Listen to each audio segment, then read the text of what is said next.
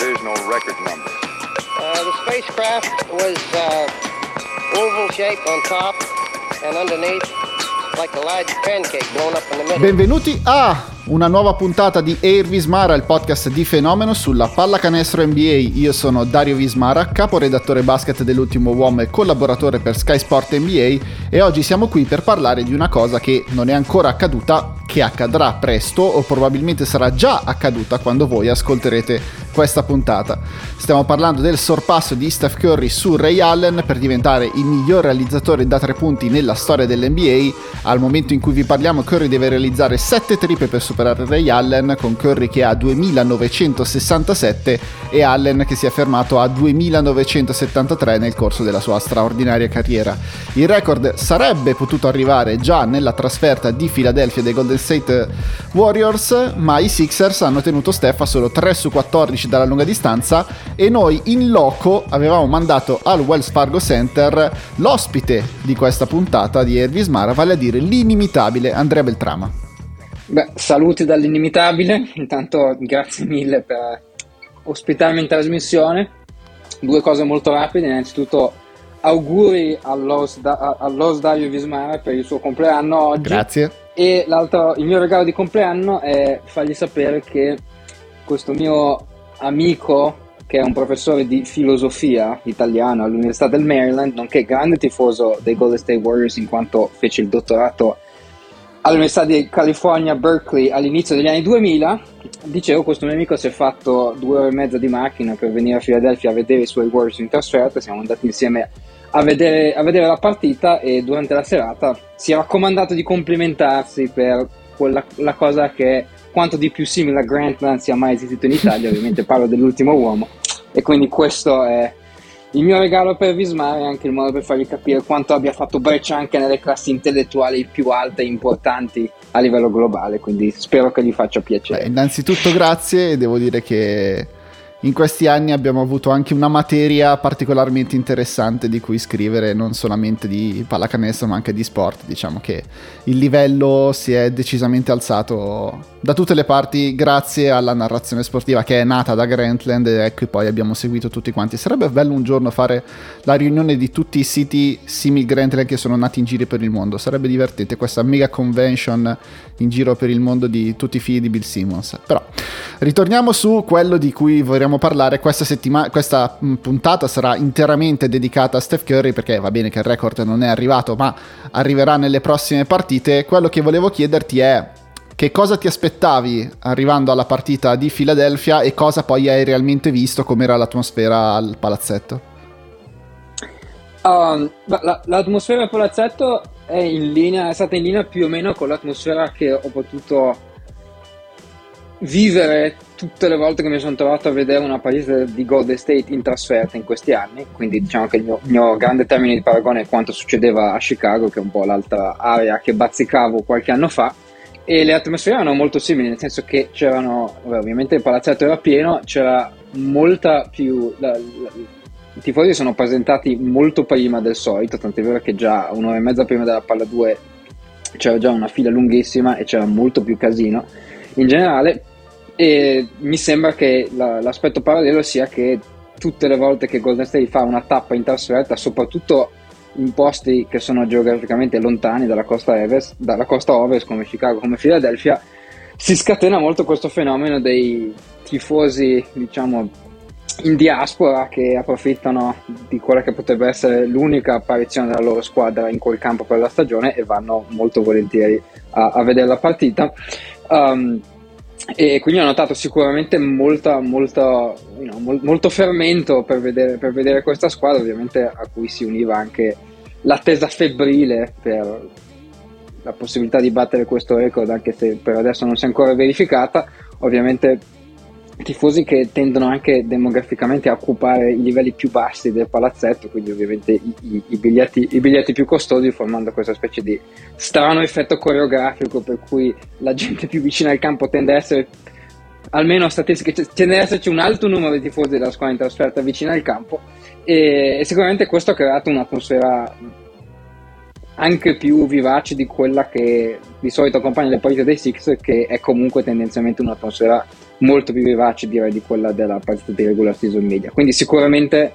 un'atmosfera molto particolare dal punto di vista ambientale già da ben prima della palla 2. E invece per quanto riguarda la partita in sé per sé, abbiamo detto i Golden State Warriors hanno perso contro Philadelphia, una partita in cui hanno sbagliato anche dei tiri completamente aperti che normalmente in questa stagione sono entrati, in quella partita non sono entrati. In particolare Steph Curry ha avuto una tripla dall'angolo completamente aperta che normalmente segna veramente a occhi chiusi, ma che gli è uscita in una serata da 3/14, insomma una di quelle serate che comunque ogni tanto capita in una stagione da 82 partite. Sì, sicuramente è una partita in cui ci si aspettava tutti l'ennesima prestazione mostruosa di Curry, e invece alla fine siamo tutti andati a casa con la sensazione di quanto forte sia Mattia Thybulle come difensore sulla palla. Diciamo che è stato sicuramente l'MVP della partita da quel punto di vista. In generale i Sixers che hanno fatto un ottimo lavoro difensivo su Steph per tutta la partita e hanno vinto meritatamente. Steph che dal canto suo non ha sicuramente avuto la sua prestazione più felice al tiro, però va anche detto, e questo mi ricollego anche a quanto stavi dicendo tu introducendo questa domanda, nonostante tutto questo, nonostante Curry abbia fatto una partita decisamente sotto la media, tirando male e facendo molta fatica, Golden State avrebbe tranquillamente potuto portare a casa questa partita se solo qualche tiro in più con metri di spazio fosse entrato nell'ultimo quarto. Quei tiri erano entrati per tre quarti, tant'è vero che Golden State è stata anche avanti di 13-15 punti a un certo punto, poi hanno smesso di entrare, Golden State ha perso. Però il fatto che Curry sia riuscito a creare così tanto e a produrre tiri che qualsiasi allenatore avrebbe accettato molto volentieri di prendere, soprattutto in trasferta, fa capire che anche in una serata ampiamente storta, molto di sotto della media, sia comunque in grado di produrre una mole di attacco, direi sostanzialmente unica nel panorama dell'NBA odierno. Quindi diciamo che anche nella sconfitta forse paradossalmente il fatto che abbia avuto una serata storta per certi versi ha confermato ancora di più e ha evidenziato ancora di più qual è il vero valore che questo giocatore porta alla squadra e quanto sposti gli equilibri in questa lega.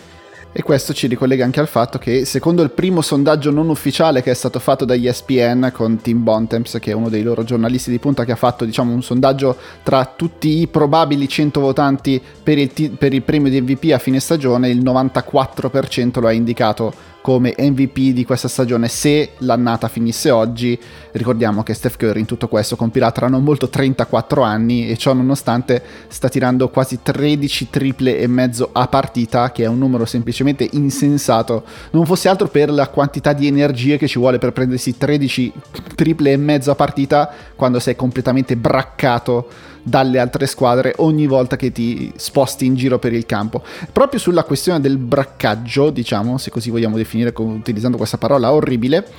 c'è un particolare, vorrei tornare indietro a l'epifania di Steph Curry, che molti di voi magari hanno cominciato a conoscere solamente nel suo passaggio ai Golden State Warriors, ma in realtà il vero Steph Curry, la vera nascita di Steph Curry è quella che fa riferimento agli anni a Davidson, cioè l'università che lui ha frequentato, e so che per Andrea Beltrama quello è il vero Steph Curry a cui è appassionato e che si ricorda meglio. Beh, certo, dal punto di vista, partendo dal presupposto che il college basket è la vera pallacanestro, che tutto il resto arriva in secondo piano, ovviamente è una battuta, ma fino a un certo punto sicuramente, ed è anche un aspetto in cui Curry iniziò molto presto a riscrivere la storia di questo gioco, e la cosa più incredibile è che adesso ci si dimentica quasi di quegli anni, proprio perché ha avuto talmente tanto impatto, un impatto talmente profondo a livello NBA che ha quasi fatto passare in secondo piano quello che in realtà è stato a tutti gli effetti un'esperienza, direi, miracolosa a livello NCAA, che ha anche cambiato l'NCAA e che probabilmente ha scritto pagine della storia dell'NCAA che saranno sostanzialmente insuperabili. Quindi sicuramente la nostra passione per Curry affonda le sue radici in quanto fece nelle sue 3 stagioni a Davidson. E poi possiamo parlare più di aspetti più specifici se interessa, però sicuramente questo è quello che il primo ricordo che abbiamo di Curry è ben prima che arrivasse in NBA, e che in un certo senso soprattutto con la March Madness in cui arrivò a un tiro dalla Final Four, che ripeto, sfoderanno forse quella che rimane la catena di prestazioni più incredibile mai vista nel torneo NCAA nella sua storia. Quello fu interessante perché ebbe anche questo effetto di cementare molto i pochi ma molto intensi tifosi di college basket italiani che ai tempi, come succede anche adesso, si facevano le nottate a orari assurdi per vedere queste partite, e ancora adesso a 15 anni, mm-hmm, 15. Cioè, 2004, dal 2006 al 2009 sì, con la March Madness del 2008, mm-hmm, quindi adesso a 13 anni di distanza ancora adesso è un argomento di cui si parla, cioè con i nostri amici di college basket ogni tanto viene fuori: oh, ma ti ricordi quel marzo incredibile in cui eravamo tutti in piedi alle 3-4 del mattino, ci scrivevamo su Messenger perché era quello il modo migliore di comunicare. Noi millennial tendente al boomer ce lo ricordiamo bene, e quella è un'esperienza, soprattutto al di là di quello che fece per l'NCAA, ma quello che fece per noi tifosi appassionati rimane indelebile. Credo che chiunque sia appassionato di college, stia ascoltando questa cosa, si immedesimerà in quei momenti, ed è una cosa che soprattutto chi è appassionato di college basket non si dimenticherà praticamente mai. La cosa decisamente particolare dei suoi anni a Davidson, riguardandoli adesso con la pagina di Basketball Reference che ho aperto in questo momento, è che Steph fa 3 anni a Davidson, di cui dopo il secondo, che è quello della March Madness assurda di cui stavi parlando, lui torna comunque per un 3° anno a Davidson, e perché la scelta, questo sono andato a recuperarlo poi, era suo padre Del Curry, clamoroso tiratore anche nella sua carriera in NBA, poi un attimo soppiantato da quello che ha fatto il figlio più grande, gli aveva detto: tu i primi 2 anni a Davidson aveva giocato sostanzialmente da guardia, da numero 2, diciamo da off guard come viene definita negli Stati Uniti, e nel 3° anno gli ha detto: tu il tuo futuro è giocare da point guard in NBA, quindi torna a Davidson, fai l'ultimo anno in cui sei la point guard titolare della squadra e capisci come gestire un attacco oltre a segnare, perché segnare lo sai già fare, però fatti un altro anno a capire come far girare la squadra e poi ti presenti al draft, cosa che poi ha fatto effettivamente nel 2009. C'è una partita in particolare che mi avevi segnalato nei giorni che precedevano questa registrazione, che è quella che hanno giocato contro l'Loyola, che è decisamente particolare, vorrei che tu me la raccontassi. Sì, beh, innanzitutto sul rapporto tra Steph e Davidson potremmo dedicarci un'intera ora di podcast, anche se ovviamente abbiamo altre cose di cui parlare oggi, quindi cercherò di limitarmi. Su quella partita, quella secondo me fu la partita forse che rende maggiormente l'idea di quello che era Curry ai tempi, e per certi versi di quello che è ancora oggi, perché molte di quelle cose che vedemmo in quella partita, secondo me, ovviamente su scala minore e meno esagerata, si vedono anche adesso nelle partite NBA. Quella partita è una partita che venne giocata a fine novembre del 3° anno di Curry, quindi nel 2008, una partita di cui molti si sono dimenticati, anche perché fu la 7ª partita della stagione, sostanzialmente spostò gli equilibri in maniera molto limitata,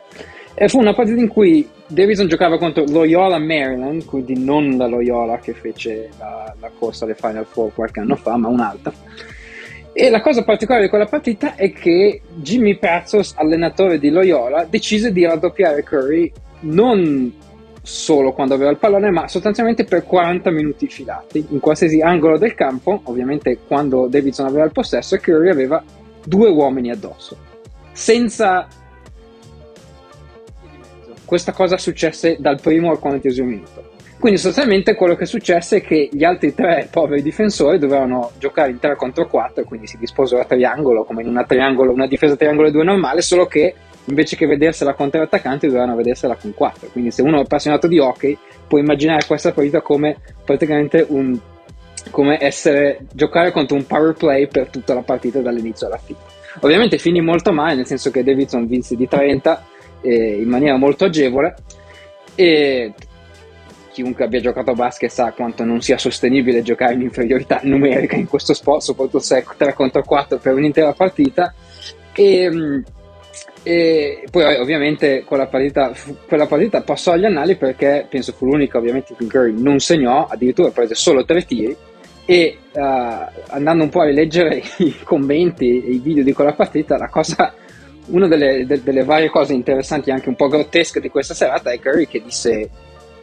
fu la serata più rilassante della mia carriera, praticamente era come avere un biglietto in prima fila senza dover fare niente, quindi prospettiva privilegiata sul gioco senza neanche dover alzare un dito. E al di là di tutto, il fatto che una delle cose più interessanti di quella partita è che, ripeto, Curry prese solo 3 tiri, non segnò, fu divertito, non fu minimamente infastidito da questa cosa, anzi a quanto pare continuava a chiedere scherzosamente ai difensori: ma quando è che avete intenzione di finire questa cosa, perché evidentemente non sta funzionando molto per voi. Ma il fatto che senza fare una piega non si scompose minimamente, fu felicissimo di chiudere la partita senza segnare, fu felicissimo praticamente di non tirare per tutta la partita, e quindi al di là del fatto che ovviamente fa capire quanto calamitasse le difese un giocatore del genere, al di là poi ripeto che questo esperimento fu a tutti gli effetti grottesco e esagerato, però fece anche capire molto della propensità che Curry aveva di mettere da parte interessi personali, statistiche personali, numeri, bla bla bla, e semplicemente dire: fai cosa, se questa sera possiamo vincere di 30, posso anche non fare fatica, non faccio fatica, sto qua, guardo i miei compagni che tirano col 70% da 3 perché hanno 4 metri di spazio per tirare, e andiamo a casa tutti felici. Quindi ripeto, questa è una partita che fa capire molto sia di quello che Steph era ai tempi e di quello del personaggio che è Steph, senza andare a rivangare ovviamente i miracoli della March Madness di qualche mese prima. Se vi capita di cercarla su YouTube, sono state recuperate le immagini, che tanto un pazzo di un canale YouTube è andato a chiedere direttamente diciamo alla squadra di Davidson di andare a recuperare, perché non c'erano le immagini in onda, non era stata trasmessa quella partita. In realtà si era parlato molto, era finito addirittura in un segmento di PTI, credo, su ESPN, di quella gara, le immagini con Steph fermo in un angolo, due persone addosso che lo guardavano, e per tutto il primo tempo proprio non face guarding, proprio faccia a faccia, senza minimamente interessarsi del resto. Sono andati poi a chiedere spiegazioni all'allenatore, che si è rifeso dicendomi: quante volte capiterà che Steph Curry fa zero nella sua carriera? Una l'hanno fatta contro di noi, e quindi si è preso, diciamo, il merito di essere passato alla storia come l'unico allenatore che ha fatto fare zero a Steph Curry. Poi hanno perso di 30, ma questo è un altro dettaglio di questa storia. C'è un'altra cosa che ti vorrei chiedere su Davidson, cioè il fatto che tu hai intervistato Bob McKillop, quindi l'allenatore che ha avuto Steph Curry per 3 anni al college, ed è l'unico, cioè il primo che sicuramente ha creduto in Steph Curry, perché non lo aveva cercato veramente nessuno puntava veramente su di lui. Sì, allora tutta la situazione, il contesto attorno al reclutamento di Curry fu molto interessante e da un certo punto di vista anche assolutamente unico. E direi che per dare un quadro rappresentativo della situazione bisogna tenere a mente, direi, almeno due elementi. Uno è che, anzi diciamo tre, uno è che Davidson è sempre stata un'università che, trovandosi in North Carolina e quindi dovendosela vedere con la concorrenza di una densità assolutamente assurda di atenei che puntano molto sul basket, ovviamente Duke, North Carolina, ma anche North Carolina State, Wake Forest, tutte le altre squadre degli stati del sud, e quindi diciamo, per evitare di fare la guerra e di andare a raccogliersi le briciole di quello che queste università avrebbero lasciato, loro hanno sempre puntato molto su piste di reclutamento indipendenti. Ad esempio hanno sempre puntato molto sui giocatori internazionali. Adesso in questo momento hanno un quintetto in cui ci sono 4 giocatori di 4 continenti diversi, per dare un'idea, e l'hanno sempre fatto proprio per evitare di andare a farsi, proprio per avere delle piste di reclutamento proprio. Per certi versi è una strategia molto simile a quella che da sempre un'università come Gonzaga ha operato, in cui sono diventati talmente bravi a farlo che adesso, facendo così, sono diventati una delle migliori squadre della nazione. Quindi la prima anomalia è che raramente Davidson è una squadra che si butta su giocatori del proprio staff, una squadra che va a cercare il proprio talento molto lontano. E l'altra ragione, e questo si connette un po' anche a quello che stavi dicendo prima, alla sua scelta di tornare anche per il terzo anno, è che Davidson è quella che negli Stati Uniti chiamano un liberal arts college, un'università di arti liberali, che è un'istituzione accademica molto particolare perché punta molto su un tipo di istruzione flessibile, poco specializzata, in cui gli studenti fanno corsi in aree molto diverse, dalle scienze alla filosofia, alla letteratura, storia. Quindi è questo tipo di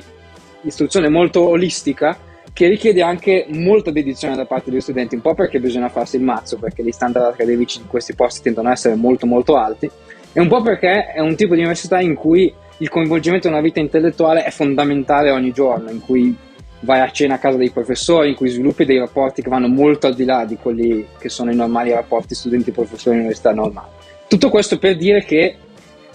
Davidson è anche un tipo di università che tende molto a reclutare studenti che sono pronti a abbracciare questo tipo di vita. È un'università in cui lo sport ha sempre occupato un ruolo abbastanza secondario, come tutti questi tipi di istituzioni accademiche, che quindi diciamo fa sì che per avere dei giocatori di un certo tipo ha bisogno di cercare giocatori che sono pronti un po' a sposare questo progetto. La cosa incredibile è che appunto in quel momento c'era un giocatore locale del North Carolina che giocava in zona e che era disponibile, sul quale incredibilmente non erano stati puntati gli occhi della concorrenza. E seconda cosa, è un giocatore che era perfetto anche per sposare questo tipo di progetto, non solo a livello tecnico ma anche a livello intellettuale, tanto è vero che poi Steph si fece 3 anni, concluse la sua laurea, portò a casa la sua laurea e come tanti giocatori che vanno a giocare in questo tipo di università sviluppò un rapporto col suo ateneo che va molto al di là del mordi e fuggi che vediamo da parte di certi talenti che magari fanno un anno a Kentucky o Duke e poi vanno a fare una carriera professionista. Quindi diciamo che i colpi di culo furono 2: A, che Curry fosse là e nessuno gli avesse messo gli occhi addosso, e B, ma fosse anche un tipo di persona e un tipo di studente che era perfetto per inserirsi in questo ambiente qua, che ripeto non richiedeva solo di essere bravo a giocare a basket, ma richiedeva anche un certo tipo di profilo che non tutti hanno. Quindi le cose andavano alla grande. Su Curry non si erano posati gli occhi di nessuno, a parte Winthrop, penso è un'altra università comunque di livello paragonabile a Davidson, quindi di livello medio di Division 1, ma sicuramente non eccelso. E quindi incredibilmente McKillop, che era l'allenatore, che ancora adesso è l'allenatore storico di Davidson, che è un po' per Davidson quello che è Krzyzewski per Duke, per farsi un'idea, una figura importante della storia sportiva dell'Ateneo, sostanzialmente mi raccontò che ci mise 20 minuti a convincere Curry. Quando andò a trovarlo a casa sua, come fanno tutti gli allenatori universitari che vanno a reclutare i propri giocatori, non ebbe neanche bisogno di iniziare a tirare fuori le solite argomentazioni, le solite motivazioni, perché ti piacerebbe, perché non ti piacerebbe. Dopo 20 minuti, in base a quello che raccontò, Curry disse: ok, va bene, sono convinto, vengo. Quindi fu incredibile non solo il fatto che fosse libero, ma anche che non richiese nessun tipo di sforzo per essere convinto. E ovviamente poi le cose andavano come andavano, perché Curry era un fenomeno, quindi è chiaro che l'aspetto cestistico era predominante, però parte di me è convinta che le cose andavano così bene perché il matrimonio tra Davidson e Curry era perfetto anche in altre dimensioni che andavano al di là dell'aspetto cestistico. E secondo me, al di là delle considerazioni tattiche di giocare da 2 e da 1, molto quello che contribuì anche a far restare Curry un altro anno e sostanzialmente a fargli conseguire la laurea fu anche appunto questo fatto di essersi calato così profondamente nella vita del suo ateneo in una maniera che raramente si vede con altri tipi di giocatori. Quindi secondo me questi sono tutti elementi contestuali che vanno tenuti presente del perché e del per come le cose sono evolute in quella maniera. Poi ripeto, la cosa incredibile è che né North Carolina, né Duke, né Wake Forest, né nessuna di quelle università che battevano quelle piste di reclutamento si erano interessate particolarmente a Curry, presumibilmente per motivi fisici, nel senso che è un giocatore, se andate a vedere i video al college, è un giocatore non solo piccolo ma incredibilmente gracile, e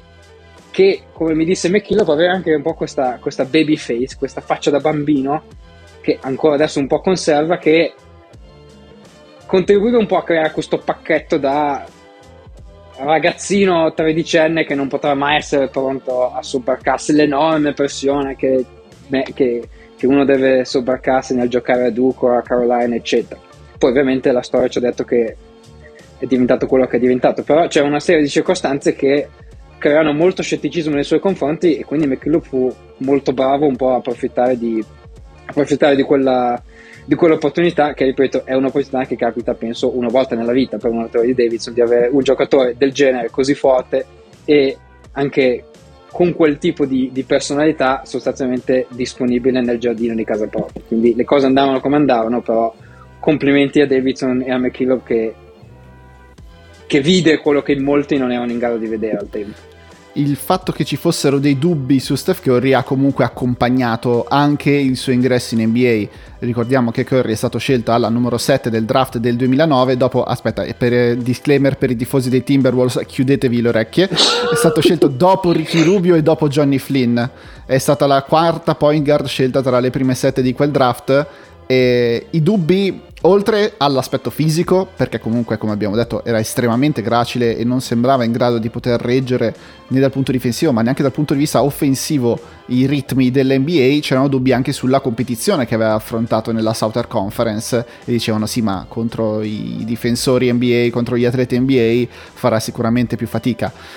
Dubbi che lui in realtà aveva già dismesso dopo la prima stagione, perché nella stagione dei rookie viaggia a oltre 17 punti di media per i Golden State Warriors, che non erano i Golden State Warriors di adesso, erano i Golden State Warriors che con ancora in panchina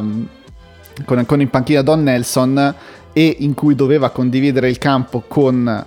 Monta Ellis. Anche al secondo anno fa un passettino in avanti, ma comunque sono andato a controllarmi le sue mappe di tiro, era ancora incasellato in un tipo di gioco standard, se così vogliamo definire. Basta solamente questo dato: da rookie prendeva oltre il 42% dei suoi tiri dalla media distanza, che se ci pensi adesso con Steph Curry è una follia, però erano ancora abituati che lo standard che dovevano seguire le point guard di quel tempo erano quelle di Chris Paul e quelle di Allen Iverson, che già era già alla fine della sua carriera, però diciamo giocatori di quel tipo lì al massimo dovevano prendersi tanti tiri dal gomito se proprio volevano tirare al palleggio, ma non eravamo ancora abituati a vederli tirare dalla lunga distanza, e quello è stato un po' una delle cose che ha frenato Steph Curry all'inizio della sua carriera. L'altro grossa cosa che lo ha frenato sono le caviglie, perché lui ha avuto enormi problemi alle caviglie, ha subito 2 operazioni molto invasive per ricostruire i propri legamenti delle caviglie, perché continuava a infortunarsi. Lui si opera una volta, poi subisce 5 distorsioni delle caviglie praticamente in un anno, e poi si deve operare di nuovo, e per ricostruire quei legamenti si è pensato a un certo punto anche di mettere dei legamenti presi da un cadavere, cioè perché i suoi non erano abbastanza buoni per essere ricostruiti, quindi pensavano mettiamogliene degli altri e proviamo a rimetterlo in piedi. Poi non lo hanno fatto, i legamenti che ha Steph Curry nelle caviglie sono tutti suoi, semplicemente ricostruiti, però era un po' il momento di svolta della sua carriera, perché se fosse andata male anche quella operazione alle caviglie probabilmente non avremmo avuto il giocatore che abbiamo avuto poi. Nella stagione invece 2012-2013 si è ripresentato facendo veramente le fiamme, perché è la prima stagione con Mark Jackson in panchina, e in quella stagione sfiora i 23 punti di media partita e si rivela al mondo come lo Steph Curry che abbiamo poi iniziato a conoscere. Io mi ricordo che erano i primi anni che lavoravo a rivista ufficiale NBA, e quindi seguivo quotidianamente quei Golden State Warriors, ed è anche difficile raccontarli adesso la gioia che sprigionavano quando scendevano in campo, pur non essendo a livello di quelli che sono arrivati poi. Steph Curry era talmente diverso rispetto agli altri giocatori che veramente ti faceva dire qua sta succedendo qualcosa che non mi posso veramente perdere. Mi ricordo che quando arrivavano gli alert del League Pass ti dovevi assolutamente collegare, perché era veramente lo spettacolo più entusiasmante che potevi vedere sera dopo sera. Beh, moltissimi spunti di riflessione, quindi cerchiamo di separare un po' i vari fili della discussione qua. Torno un attimo indietro da dove siamo iniziati, ovvero sia dal tifoso di Timberwolves, tappatevi le orecchie. E mi sento in dovere di dire, da una persona che quel draft seguì quell'annata di college basket e il draft susseguente nel 2008-2009 molto da vicino, in quanto dovetti scrivere il profilo di tutti e 60 i giocatori, comprese best case scenario e worst case scenario, per pace all'anima sua American Super Basket, e quindi fu un draft che seguì molto bene. E devo dire che onestamente, cercando un po' di tornare allo stato mentale in cui eravamo tutti nel 2009, non fu una bestemmia quella di scegliere Flynn prima di Curry. Non fu una bestemmia perché Flynn veniva da un'ottima stagione a Syracuse, in una delle università, delle conference più competitive anche a livello fisico dell'NBA, quindi chiaramente il fatto che fosse riuscito a giocare così bene in una conference che era infinitamente superiore alla Southern Conference in cui giocava Curry era un punto a suo vantaggio, che ripeto dal punto di vista logico non fa una grinza. L'altro aspetto attorno a Curry appunto era, come hai citato giustamente, anche la sua integrità fisica. Cioè, da un lato c'era appunto questo fatto che, d'accordo, aveva dominato al college, aveva fatto 3 stagioni incredibili, però comunque giocando contro avversari di livello molto basso, che appunto per chiudere il campo dovevano raddoppiarlo per tutta la partita, altrimenti non c'era modo di evitare che facesse 30-35 punti tutte le sere.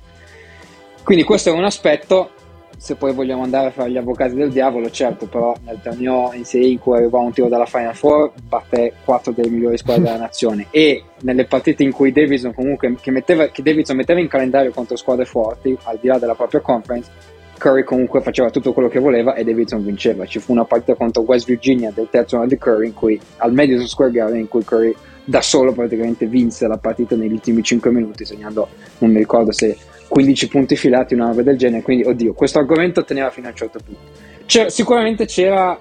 lo scetticismo intorno alla sua tenuta fisica, non solo a livello di appunto di massa fisica, di atletismo, di size, ma anche a livello di infortuni. I problemi alla caviglia iniziavano già ai tempi di Davidson, infatti parte o forse la ragione principale per cui non riusciva a replicare il miracolo del suo secondo anno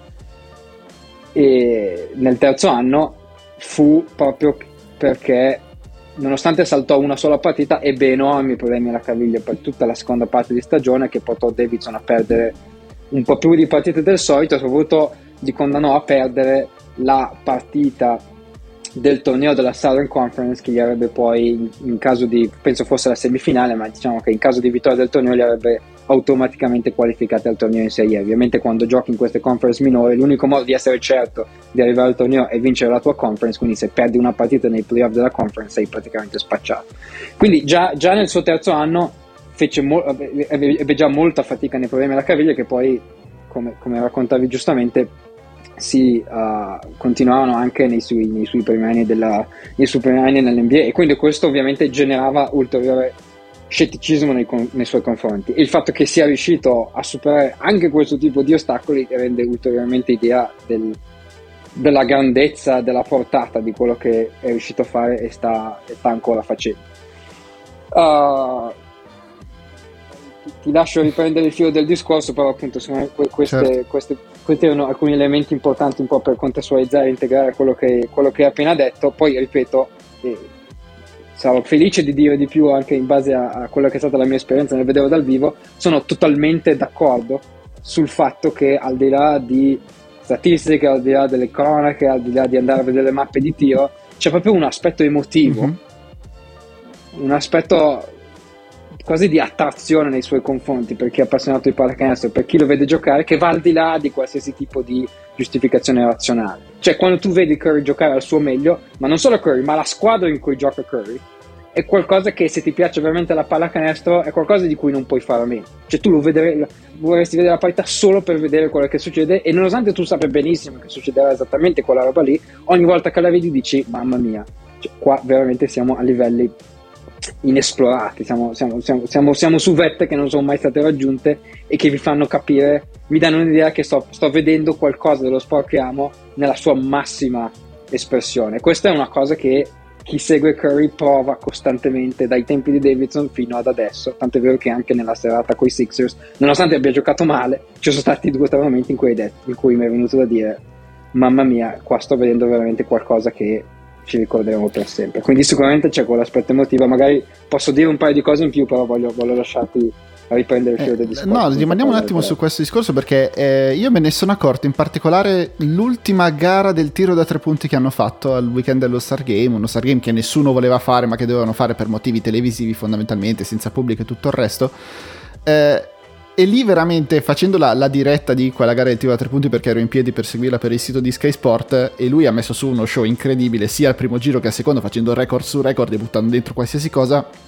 Lì veramente mi è venuto a dire ma grazie di esistere, perché a stare qua in piedi la notte, stanco, dovendo poi fare altre 70.000 cose e tutto il resto, veramente ha reso giustizia al fatto che io stessi facendo quel sacrificio, che poi chiamiamolo sacrificio, sto lavoro per seguire basket NBA, quindi sacrificio è sempre da mettere tra molte virgolette. Però mi dava proprio l'impressione di dire grazie, perché non sto sprecando il mio tempo. Ogni minuto che passi della tua vita a vedere una qualcosa di Steph Curry non è mai un minuto sprecato, e questo è raro. ed è veramente quello che lo rende speciale ed è quello che rende che porta tante persone a seguirlo e lo ha portato a seguire nel corso della sua carriera.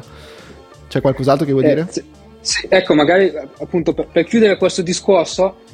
uno dei momenti di epifania che ebbi fu un po' più tardi, quindi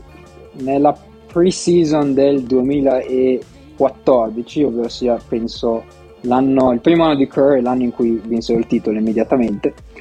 E ricordo che andai a vedere questa varietà di pre-season alla loro Coliseum di Oakland, in cui giocava Golden State contro i Denver Nuggets, e sappiamo bene quanto poco indicative siano le partite di pre-season, sappiamo bene quanto si andrà a prendere con le molle, i titolari giocano 15 minuti se va bene, l'aspetto competitivo e agonistico è ridotto praticamente a zero, eccetera eccetera, tutte le premesse del caso le sappiamo. Nonostante questo, io ho proprio questo ricordo, facilitato anche dal fatto che ebbi la fortuna di vedere la partita praticamente da bordo campo, che anche per chi ha la fortuna di avere una carriera stampa è una cosa che capita abbastanza raramente. Quindi, vedendo anche la partita da così vicino, mi ricordo i primi 7 minuti di questi Warriors, che furono i primi Warriors di Steve Curry, quindi avevano Curry, avevano Clay, avevano Draymond e avevano molte delle idee della struttura che li contraddistinguono ancora oggi, che annichilirono ma in una maniera veramente imbarazzante i poveri Denver Nuggets. Gallinari non giocava, quindi per i loro tifosi possono stare tranquilli, quindi non ho niente contro di lui in questo momento, e lo annichilirono in una maniera che mi ricordava che di solito si vede nel primo turno del torneo NCAA, in cui vedi Kansas giocare contro una squadra di bassa Division 1 che in qualche modo è riuscita a qualificarsi, e solitamente i primi 5 minuti finiscono 25-26-2, c'è una squadra di grandi contro una squadra di bambini e i grandi fanno esattamente quello che vogliono. Quello è quello che mi fecero pensare quei Golden State Warriors, non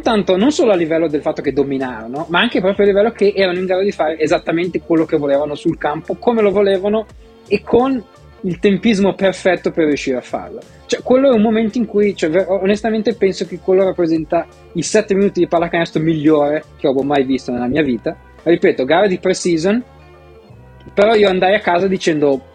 magari mi sono incoglionito, magari ho bevuto troppo, ma io sono convinto di aver visto 7 minuti incredibili. E devo dire che poi, se andiamo a vedere come andavano le cose, quella sensazione fu corretta, non certo perché io fossi un genio, perché chiunque in quel momento secondo me avrebbe avuto quella sensazione, ma perché quello fu un momento che ci fece veramente capire il livello di perfezione che una squadra può raggiungere, soprattutto sul fronte offensivo, ed è chiaro che il protagonista di quel livello di perfezione era avere questo giocatore in campo. Quindi, per chiudere questo discorso, quello fu la mia epifania, ed è, ripeto, una cosa che mi porta ancora dentro e che ci fa capire meglio di qualsiasi altra cosa come vedere Steph sia un giocatore che riesce a parlare soprattutto alle tue emozioni come appassionato, ed è una cosa ovviamente della quale gli siamo tutti grati. Beh, decisamente non ti sbagli, visto che alla fine di quella stagione poi hanno vinto effettivamente il titolo. Ci sono un paio di momenti di quella stagione, perché era chiaro a tutti che era una squadra più forte dell'NBA, quell'anno vinsero 67 partite a fronte di 15 sconfitte, però vinsero quel titolo senza dover superare le altre, diciamo, due squadre considerate più forti, che erano i San Antonio Spurs e gli LA Clippers, che si incontrarono al primo turno di playoff in una serie memorabile, quella conclusa in gara 7 con il tiro di Chris Paul sopra le braccia di Tim Duncan, e poi i Clippers si suicidarono al secondo turno contro Houston uscendo fuori, e quindi diciamo che i Golden State Warriors, tra virgolette, ebbero la strada spianata per arrivare fino in fondo, o almeno gli haters la definirono così. C'è però un momento molto sottovalutato di quella prima epifania degli Warriors, che è la serie di secondo turno contro i Memphis Grizzlies, perché loro vanno sotto 2-1 in quella serie contro i Memphis Grizzlies del Grit and Grind, che quindi in gara 4 in casa, perché non avevano il fattore campo ovviamente, avevano la possibilità di andare 3-1 e mettere veramente spalle al muro quei Golden State Warriors. E già si iniziava a rumoreggiare per dire: ok, un jump shooting team non può vincere, perché nel 2015 eravamo ancora a quel livello lì per cui si pensava che se uno basava la maggior parte dei propri punti sul tiro in sospensione non poteva vincere il titolo. quella sera, ma soprattutto il tiro da tre, come ti permetti? Il tiro da tre, cioè, no, non il tiro dalla media, certo. Se non hai poi il giocatore a cui dare palle in post basso, perché Tim Duncan si giocava così tanti possessi in post basso nel 2015 invece come se non fossero Kawhi Leonard e le altre guardie a portare avanti la squadra. Ma comunque qua alla gara 4 con pressione addosso Steph Curry fece 33 punti, pareggiò la serie e poi praticamente i Warriors veleggiarono fino al titolo, perché poi anche nelle finals è vero che trovarono i Cleveland Cavaliers, ma i Cavaliers persero Kyrie Irving in gara 1 e sostanzialmente, pur con un LeBron James che riportò il basket ai livelli dell'età della pietra, perché veramente giocava 48 minuti spalla canestro a picchiare gli avversari e a cercare di tenere in piedi una squadra che aveva in Timo Mozgov il suo secondo miglior realizzatore. E poi i Warriors vinsero quella serie con quello che secondo me grida un po' vendetta, forse l'unica cosa che manca per davvero nella carriera di Steph Curry, che è il titolo di MVP delle Finals, che lui non ha mai vinto in carriera pur avendo tre titoli in bacheca, e quello del 2015 secondo me grida un po' vendetta, e lo pensavo sin dal momento stesso in cui c'è stata quella serie che andò ad Andre Iguodala, perché Iguodala cambiò quella serie, perché da gara 4 in poi gli Warriors andarono piccolo, quindi con Andre Iguodala al posto di Andrew Bogut, giocando con Draymond Green da 5, quello che è passato alla storia come il death line up.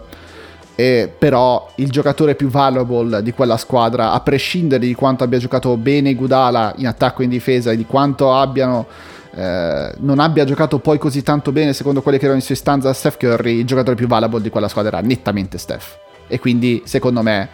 il premio di most valuable player di quelle finals doveva andare comunque a Steph Curry. Cioè, se chiedevano alla panchina di Cleveland Cavaliers potete toglierne uno all'altra squadra, che togliete, non dicevano Iguodala, dicevano Steph Curry sicuramente. Sì, allora, anche qui vari spunti di riflessione. Cerco di agganciarmi a un paio delle cose che hai ottimamente sottolineato. Dunque, partendo dall'inizio, anzi no, partiamo dalla fine questa volta. A livello personale, poi ripeto, è una roba che non riuscivo mai a capire, perché per ovvi motivi, però sono sempre rimasto molto basito da quanto conti vincere un titolo come l'MVP della finale. È sempre una cosa che ma sempre sorpreso, cioè proprio da tifoso stupido e totalmente fuori dalle logiche NBA, ma sempre sorpreso quanto sia sproporzionata l'attenzione che si porta verso un riconoscimento del genere, soprattutto nella situazione in cui hai vinto un titolo. Per me vincere il titolo è una cosa talmente più importante di tutto il resto che non riesco neanche a immaginare come uno possa perderci il sonno. Però effettivamente il sonno la gente se lo perde, e per fare un paragone, poi prima di tornare a Steph, un paragone che va un po' in là negli anni ma che mi ricordo bene, è che una roba simile è successa con Scottie Pippen se non mi ricordo se era il quinto, no, direi il sesto titolo coi Bulls, quindi l'ultimo, il famoso anno di The Last Dance,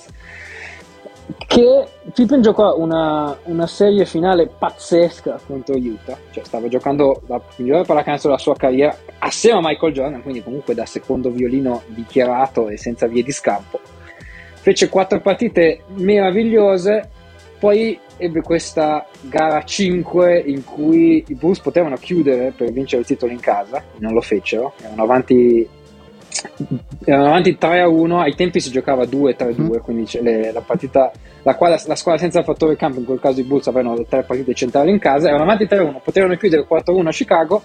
persero con una prestazione incredibile di Karl Malone, che fece la sua migliore partita in carriera forse, e Pippen tirò 2 su 16 dal campo, se non vado errato, in quella partita. Poi le cose andavano come andavano, in gara 6 Jordan fece i miracoli che ricordiamo bene, tra l'altro in quella partita se ne parlò poco. Pippen non stava in piedi.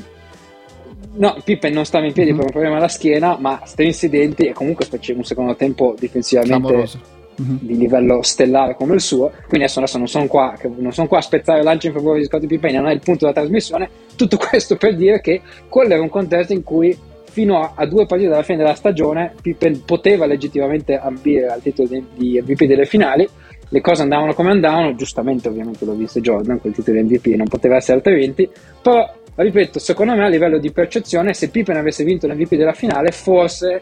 un po' di quella credine, un po' di quel risentimento, un po' anche di questa continua contrapposizione che è stata anche rivitalizzata dalla serie, adesso dal libro che ha appena scritto, magari sarebbe stato tutto un pochino più addolcito. Questo per far capire che sì, effettivamente il titolo MVP della finale conta, e rimane difficile capire quanto possa veramente pesare nell'economia della valutazione di Steph Curry. Nella mia personale valutazione pesa meno di zero. È vero che guardando a come potranno finire le cose nei prossimi verosimilmente 3-4 anni che Steph ha davanti, il fatto che comunque sia riuscito a vincere da protagonista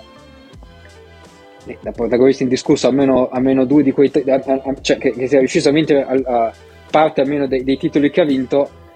lo rende un po' più, secondo me lo mette un po' più a rifugio da possibili rimpianti, polemiche, cosa è stato, cosa non è stato, cosa sarebbe successo. Però è chiaro che quello è un buco che rimane, però forse, ripeto, il dominio è stato talmente evidente in tutte le altre aree, compreso anche quello di vincere l'MVP della Lega, se non sbaglio, con voti unanimi, che probabilmente a lungo andare peserà sicuramente meno di quello che è pesato per Scottie Pippen. Quindi mi sembrava interessante fare questa parentesi, non so quanto chiarisca il senso della tua domanda, però questo è quello che mi sento di dire su questo. Sì, perché comunque Curry ha due titoli di MVP della regular season in bacheca, quello del 2015 e del 2016, peraltro quello del 2016 è una stagione che veramente si fa fatica a descrivere a parole, bisognava esserci lì. È vero che sono passati 5 anni, quindi non è che ne sono passati 25, però sembra far parte di quasi della preistoria, ma la tripla da metà campo contro Oklahoma City, la stagione delle 72 vittorie, cioè scusate delle 73 vittorie, battendo il record dei Chicago Bulls, soprattutto prima del 2015-16 di Curry nessuno aveva mai segnato più di 300 triple in una stagione e lui quell'anno ne fece 402, che non è ancora adesso il record dell'NBA, adesso è in ritmo per superarlo, ma non sono così sicuro che neanche quest'anno, che sta tirando un volume considerevolmente più alto di triple, riuscirà a superare quello che fece quell'anno. La cosa particolare è che nonostante fosse Curry in quel periodo lì famoso quanto Michael Jordan praticamente, era fuori di testa l'interesse che c'era attorno a Curry e quanto erano famosi i Golden State Warriors quell'anno, quell'estate arriva Kevin Durant e lui non fa neanche beh. E quello secondo me è un'altra cosa da sottolineare del suo modo di approcciare la pallacanestro. Che nella sua squadra arrivasse una stella del calibro di Kevin Durant e lui dicesse sono felicissimo, vieni, facciamo la storia insieme, vinciamo assieme, per mettere davvero, e non solamente a parole come dicono tanti, la vittoria della squadra al primo posto, anche se gli è costato probabilmente due titoli MVP delle Finals che poi non ha più vinto. Esatto, e assolutamente d'accordo. Concludendo il discorso percezione, legacy, tutte queste grandi parole che ci piacciono per fare questi discorsi, forse secondo me la macchia, se così si può dire, anche se ovviamente suona ridicolo dire che è una macchia, è che nel 2016 non si è arrivato il titolo dopo una stagione del genere, che io ricordo bene perché ero a Chicago e vidi, quindi ricordo quando venne Golden State a giocare contro i Bulls e tutti erano ossessionati, ovviamente soprattutto a Chicago, da questo fatto di battere il record delle 72 vittorie che successe. Il fatto che non sia arrivato un titolo alla fine di quella stagione grida un po' vendetta. Poi ovviamente sappiamo che tra i motivi per cui non è arrivato è che in quelle finali si scrissero altre pagine che tu conosci bene della storia di questo gioco, e siamo molto contenti che siano successe da appassionati, però diciamo che al più dell'MVP della finale, se proprio c'è una roba che non torna e che dopo un dominio del genere Golden State non sia tornata a casa con un titolo dopo quell'anno. Poi ovviamente si rifecero con gli interessi nelle stagioni successive, però quello sicuramente è una cosa che resta e che va sottolineata ovviamente. C'è un'altra parte adesso vorrei parlare un attimo in generale su alcune cose con cui Steph ha cambiato il gioco, e perché parliamo di una pallacanestro che ha un prima e un dopo uno Steph Curry. Bisogna ritornare un po' indietro col pensiero. È una cosa che ho letto sul libro di Kirk Olsberry che si chiama Sprawl Ball, che è uscito un po' di anni fa, in cui lui diceva che prima di Steph Curry le triple, il tiro da tre punti, era considerato una cosa che comunque dovevano costruire i compagni per un giocatore, cioè Ray Allen, Reggie Miller, ma tutti gli altri grandi territori della storia erano tutti tiratori spot up, cioè piedi per terra, cioè è la squadra che doveva costruire un tiro per mettere il miglior tiratore nelle condizioni di tirare. Steph Curry ha completamente invertito questa cosa, l'ha completamente ribaltata. Ora è Steph Curry che da solo si crea un tiro, e che proprio per il fatto che lui può crearsi un tiro in qualsiasi situazione ha permesso agli altri di avere dei tiri. E questo è secondo me esemplificato dalla figura di Draymond Green, perché senza Draymond Green, cioè senza Steph Curry, Draymond Green non avrebbe assolutamente avuto la carriera che ha avuto, per quanto sia un genio difensivamente e anche nella metà campo offensiva, però la quantità di spazi che apre Steph Curry per i suoi compagni, per la sua sola presenza in campo, ha veramente cambiato il gioco della pallacanestro, ed è quello che lo rende il miglior tiratore da tre punti, cioè prendendo un po', volendo fare una parafrasi di quanto disse Mourinho su chi sa solo di calcio non sa niente di calcio, Steph Curry è il miglior tiratore della storia del gioco, perché non è solamente un tiratore, perché non è solamente il fatto che quando alza la mano segna con oltre il 40% da tre punti, ma è il modo in cui si muove per il campo e il modo in cui apre spazi per i compagni, che è completamente... nessuno è riuscito ancora a imitarlo e neanche a limitarlo, ed è quello che veramente lo rende eccezionale, proprio il modo in cui si muove continuamente senza mai fermarsi ogni singola volta, ogni singolo minuto che è in campo. Assolutamente, anche qui vari spunti di riflessione, cerco di rilasciarmi a un paio di cose che hai detto. Tra i vari, secondo me appunto, che probabilmente è un modo di integrare, riformulare, ma dicendo la stessa cosa, quello che hai appena detto, tra i vari modi in cui Steph ha cambiato questo gioco, a livello tecnico c'è quello di aver completamente rivoluzionato il concetto di buon tiro, nel senso che è sempre successo che gli attaccanti forti attirassero l'attenzione della difesa e quindi aprissero spazio agli altri giocatori. Questo, cioè, è l'essenza di qualsiasi, cioè, è l'essenza l'essenza della pallacanestro dagli albori del gioco fino adesso. Succedeva con Michael Jordan, succedeva con Kobe, poi a volte avevano voglia di coinvolgere i compagni, a volte no, però quegli spazi si aprivano comunque. Quello che cambia con Curry è che gli spazi si aprono non a 5-6 metri dal canestro, ma sostanzialmente a 9-10, e quindi il fatto che la difesa debba marcare un giocatore a 9 metri dal canestro nello stesso modo in cui doveva marcare un giocatore come Jordan o un qualsiasi tipo di attaccante dominante a 5-6 metri, non solo apre spazi per i compagni, ma apre praterie per i compagni, perché poi se gli spazi si aprono così esponenzialmente, poi diventa ancora più facile riuscire a costruire dei buoni tiri. E appunto quello che secondo me Curry ha fatto è stato rivedere completamente il concetto di buon tiro. Noi abbiamo sempre valutato il concetto di buon tiro con questi calcoli sulla media di quello che sostanzialmente un giocatore può fare. In generale sappiamo che il tiro da 3 comunque è lontano, quindi ha percentuali più basse, il tiro da 5 metri ha percentuali più alte, eccetera eccetera, quindi avendo questa intuizione su quelle che sono le percentuali tendiamo a percepire un tiro da vicino come a più ad alta percentuale un tiro da lontano, è inevitabile. Il problema è che con Curry, siccome le sue percentuali sono così alte, il suo tiro è così affidabile e così efficace, è chiaro che comunque quello è un buon tiro, perché se le percentuali che va dentro sono paragonabili a quelle di un jumper da 5 metri, quello è tanto un buon tiro come un buon tiro quello di Jordan che prendeva dal gomito. È evidente però che a livello di conseguenze sulle spaziature d'attacco, se il buon tiro succede a 10 metri dal canestro e devi estendere la difesa fino a là, si aprono molti più spazi. Una cosa che secondo me è interessante sottolineare, è vero che Green ha beneficiato tantissimo dal giocare a fianco a un giocatore come lui. Penso anche che Green sia un giocatore perfetto sia stato il giocatore ideale per massimizzare i vantaggi di una situazione del genere, perché le sue intuizioni sullo spazio, la sua capacità di trovarsi al momento giusto e la sua capacità poi di far girare la palla e farla arrivare esattamente dove deve arrivare per l'attacco, e soprattutto di prevedere dove deve arrivare. E quelle sono qualità che Green ha, a prescindere da Curry, è esattamente quello che serve in un contesto del genere. Quindi io quello lo vedo veramente come un matrimonio perfetto, in cui ovviamente l'80% del merito va a Curry, però secondo me c'è anche qualcosa che Green ha portato a questo sistema, è suo, che ha reso questo sistema ancora più forte. Quindi secondo me questo era giusto dirlo. L'altra cosa, appunto, per ricollegarsi a quello che stavi dicendo in precedenza, è appunto c'è anche questo, quasi questo paradosso in cui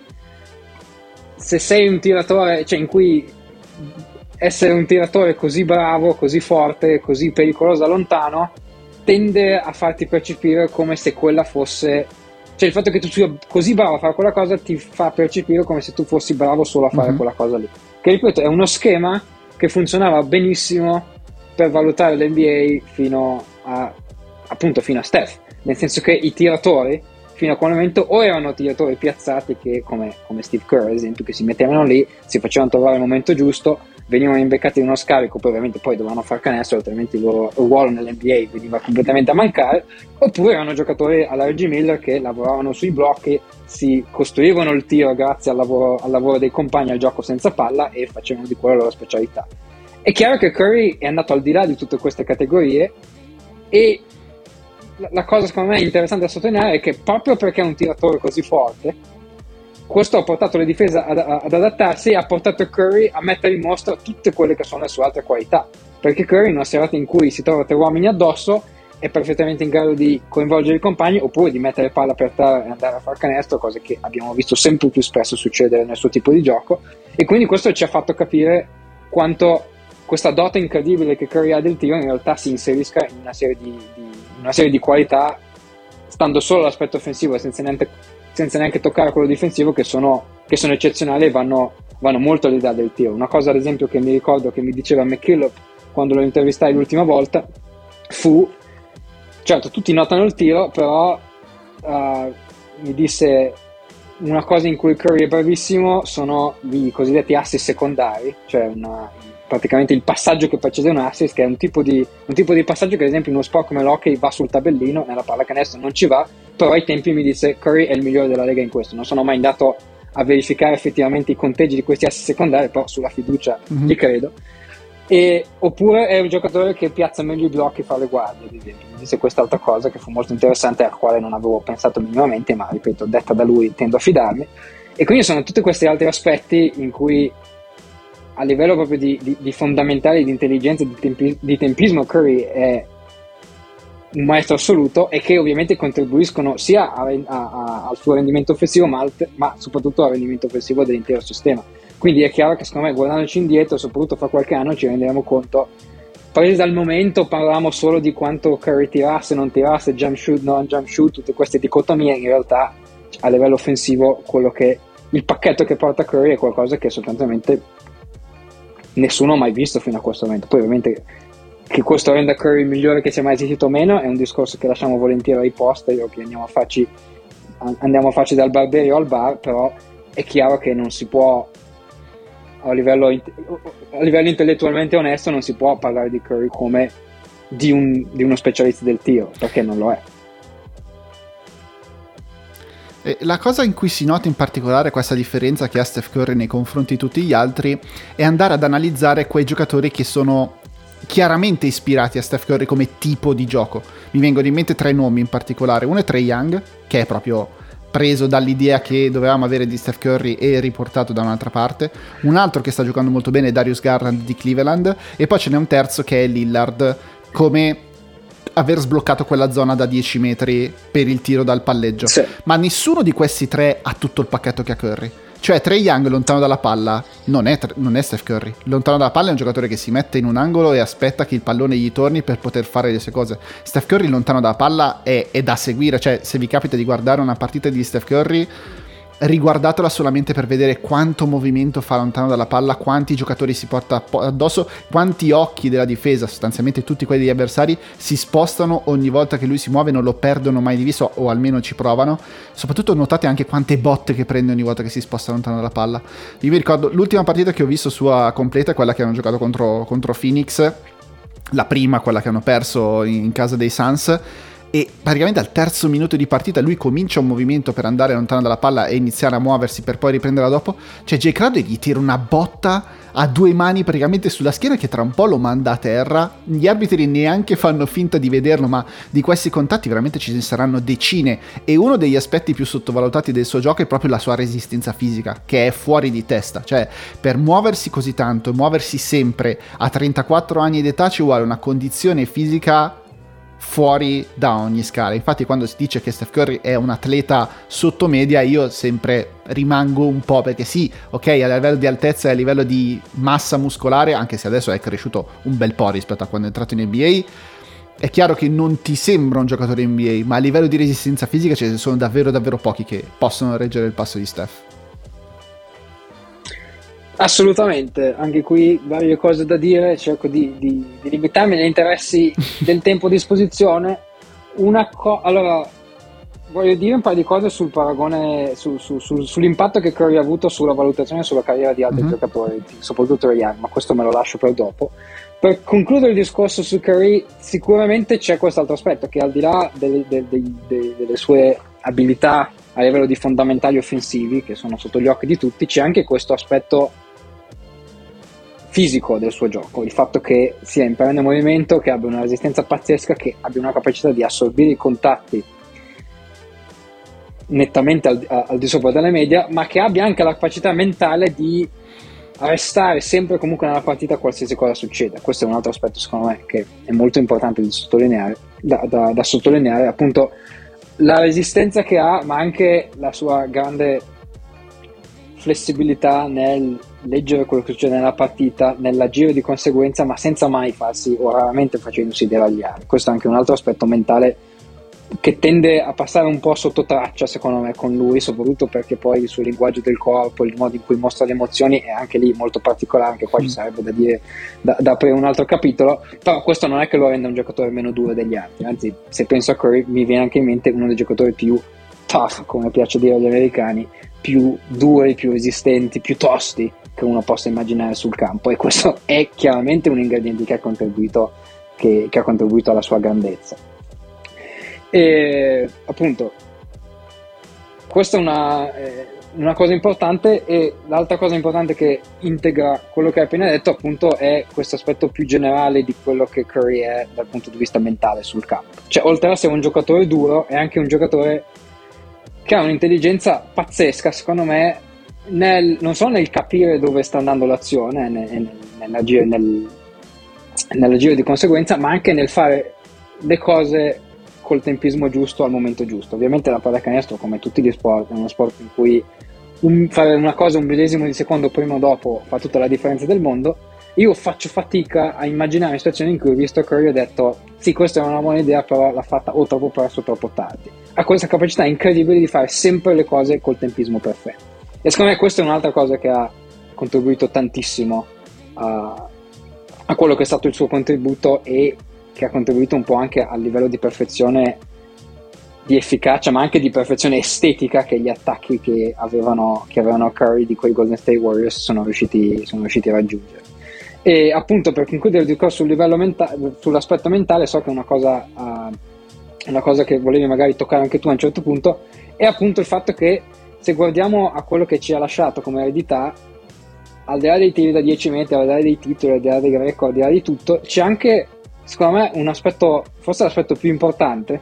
di cui ci ricordiamo più a lungo, è di avere proposto un modo alternativo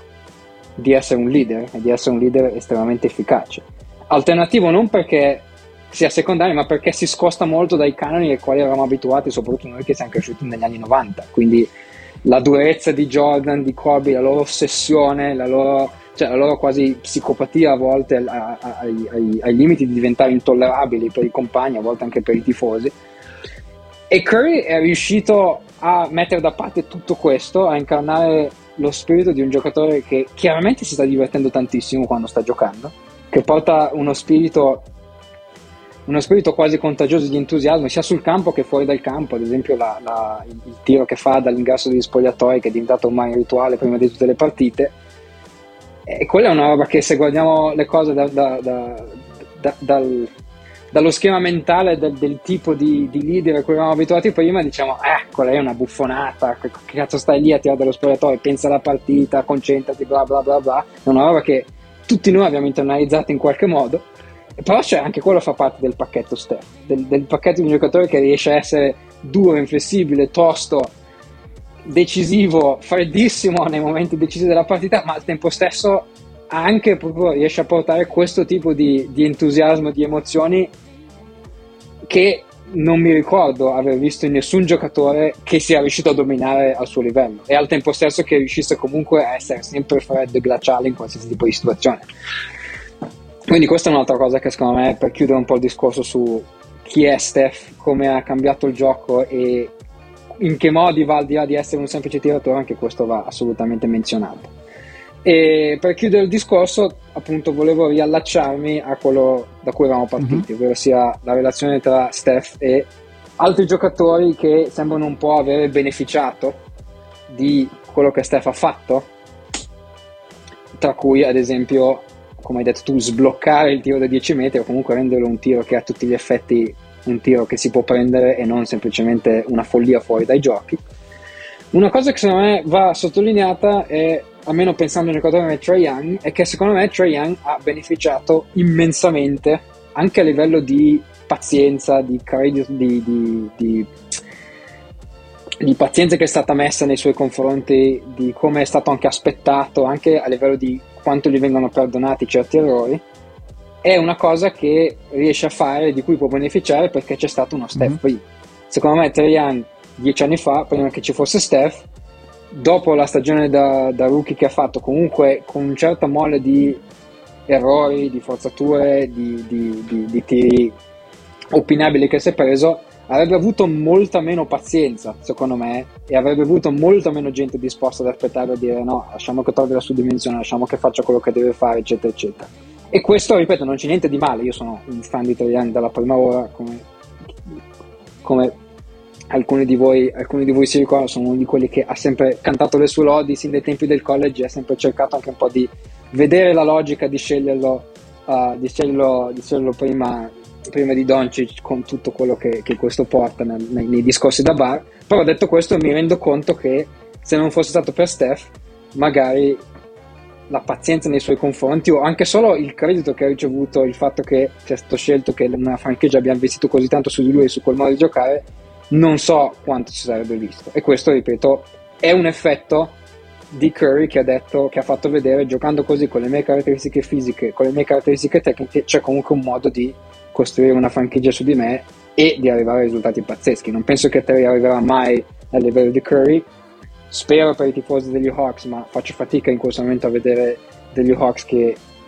ripercorrono le orme di questi dei Golden State Warriors. Però allo stesso tempo, se Terry è dove è stato adesso, e se Terry è riuscito a fare quelle cose che ha fatto, ad esempio negli ultimi playoff, secondo me è anche merito del fatto che c'è stato un precedente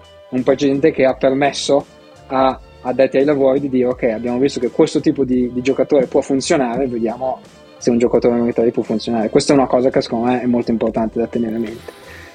Quindi direi che siamo arrivati alla fine del nostro lungo percorso su quello che Steph Curry ha fatto nella sua carriera e quello che ci ha lasciato soprattutto Steph Curry. Io ti vorrei chiedere fare un'ultima domanda che mi sono segnato qua nei miei fogli di appunti, è: vedremo mai un altro come Steph Curry? Quanti minuti ho per pensare alla risposta? Secondo me no, non lo vedremo, perché è un giocatore che, per tutti i motivi di cui parlavamo prima, ha portato una combinazione di doti tecniche, fisiche, caratteriali, mentali e emotive che non abbiamo mai visto in nessun altro. Ed è lo stesso motivo per cui noi vedremo un altro Michael Jordan, noi vedremo un altro Tim Duncan probabilmente, che c'è anche un aspetto per cui forse è banale dirlo, ma giocatori di questo livello che influenzano così tanto l'andamento del gioco e vincono così tanto, se lo fanno è perché sono unici. Può essere che vedremo un giocatore con caratteristiche simili che magari riuscirà a vincere ancora di più, magari ci porterà a considerare un buon tiro, un tiro da 12 metri invece che da 10, magari questo potrà succedere, e magari invece che far canestro dalla parte degli spogliatoi lo farà dalla tribuna, non lo so. Non sto dicendo che dove è arrivato Curry sia il limite possibile per un esterno nell'NBA, però faccio molta fatica adesso a immaginarmi qualcuno che in quel contesto tecnico, ma anche proprio nel contesto del personaggio che è Steph, della sua storia, di quello che ha fatto prima, dell'università a cui è andato, tutte quelle cose di cui parlavamo prima, che si presenti e che riusciremo a vedere un giocatore qualcosa di simile. Ed è secondo me quello che rende unici i giocatori che hanno fatto la storia di questo gioco. Detto questo, sarò felicissimo fra 20 anni se sarò ancora vivo, se mi piacerà ancora la pallacanestro e se saremo ancora in vena di fare podcast, ritrovarci fra 20 anni e pensare qual è la cosa più simile a Steph Curry, l'ha superato o non l'ha superato. Potremmo iniziare questi discorsi da bar con grande entusiasmo, però ripeto, in questo momento faccio fatica a vedere qualcuno simile a lui che faccio fatica a vedere l'arrivo di qualcuno che ci spinga a dire ah beh, tutto sommato questo qualcuno era talmente forte che vabbè, Curry ce ne possiamo anche dimenticare, quello non penso potrà mai succedere. Io aggiungo solamente la risposta alla domanda è se vedremo mai uno come Steph Curry potrebbe benissimo essere no, e quindi godetevi ogni singolo minuto che potete vederlo in campo, perché è veramente una connetta di Alley che poi, inserendosi anche nel periodo storico in cui è andata l'NBA, in cui il tiro da tre punti ha avuto sempre maggiore importanza e tutto il resto, potrebbe davvero non capitare più di vedere un altro come Steph Curry che abbia un impatto così grande non solamente sulla sua squadra ma sull'intera lega e su tutto il gioco della pallacanestro in generale. Se posso dire, e criticatelo pure, se volete dire che tira troppo fatelo pure, se volete dire che è un giocatore monodimensionale fatelo, questi sono discorsi che ci piacciono, che ci divertono, ci rendono appassionati, guardatelo però e rendetevi conto di quello che state guardando, poi pensate tutto quello che volete, però guardatevelo, godetevelo, comunque vogliate farlo. Va bene, direi che è tutto per questa puntata speciale di Air Vismara su Steph Curry. Adesso magari non fare che non superi il record di Ray Allen, perché ci servirebbe anche per lanciare questa puntata, perché se non succedesse sarebbe un po' un problema. Io ringrazio infinitamente Andrea Beltrama. Grazie Dario, è stato un grande piacere, spero ci rivediamo presto e ovviamente complimenti per il podcast, continuo a sentirti con grande entusiasmo. Grazie mille, noi ci risentiremo tra 2 settimane sempre qui su Air Vismara.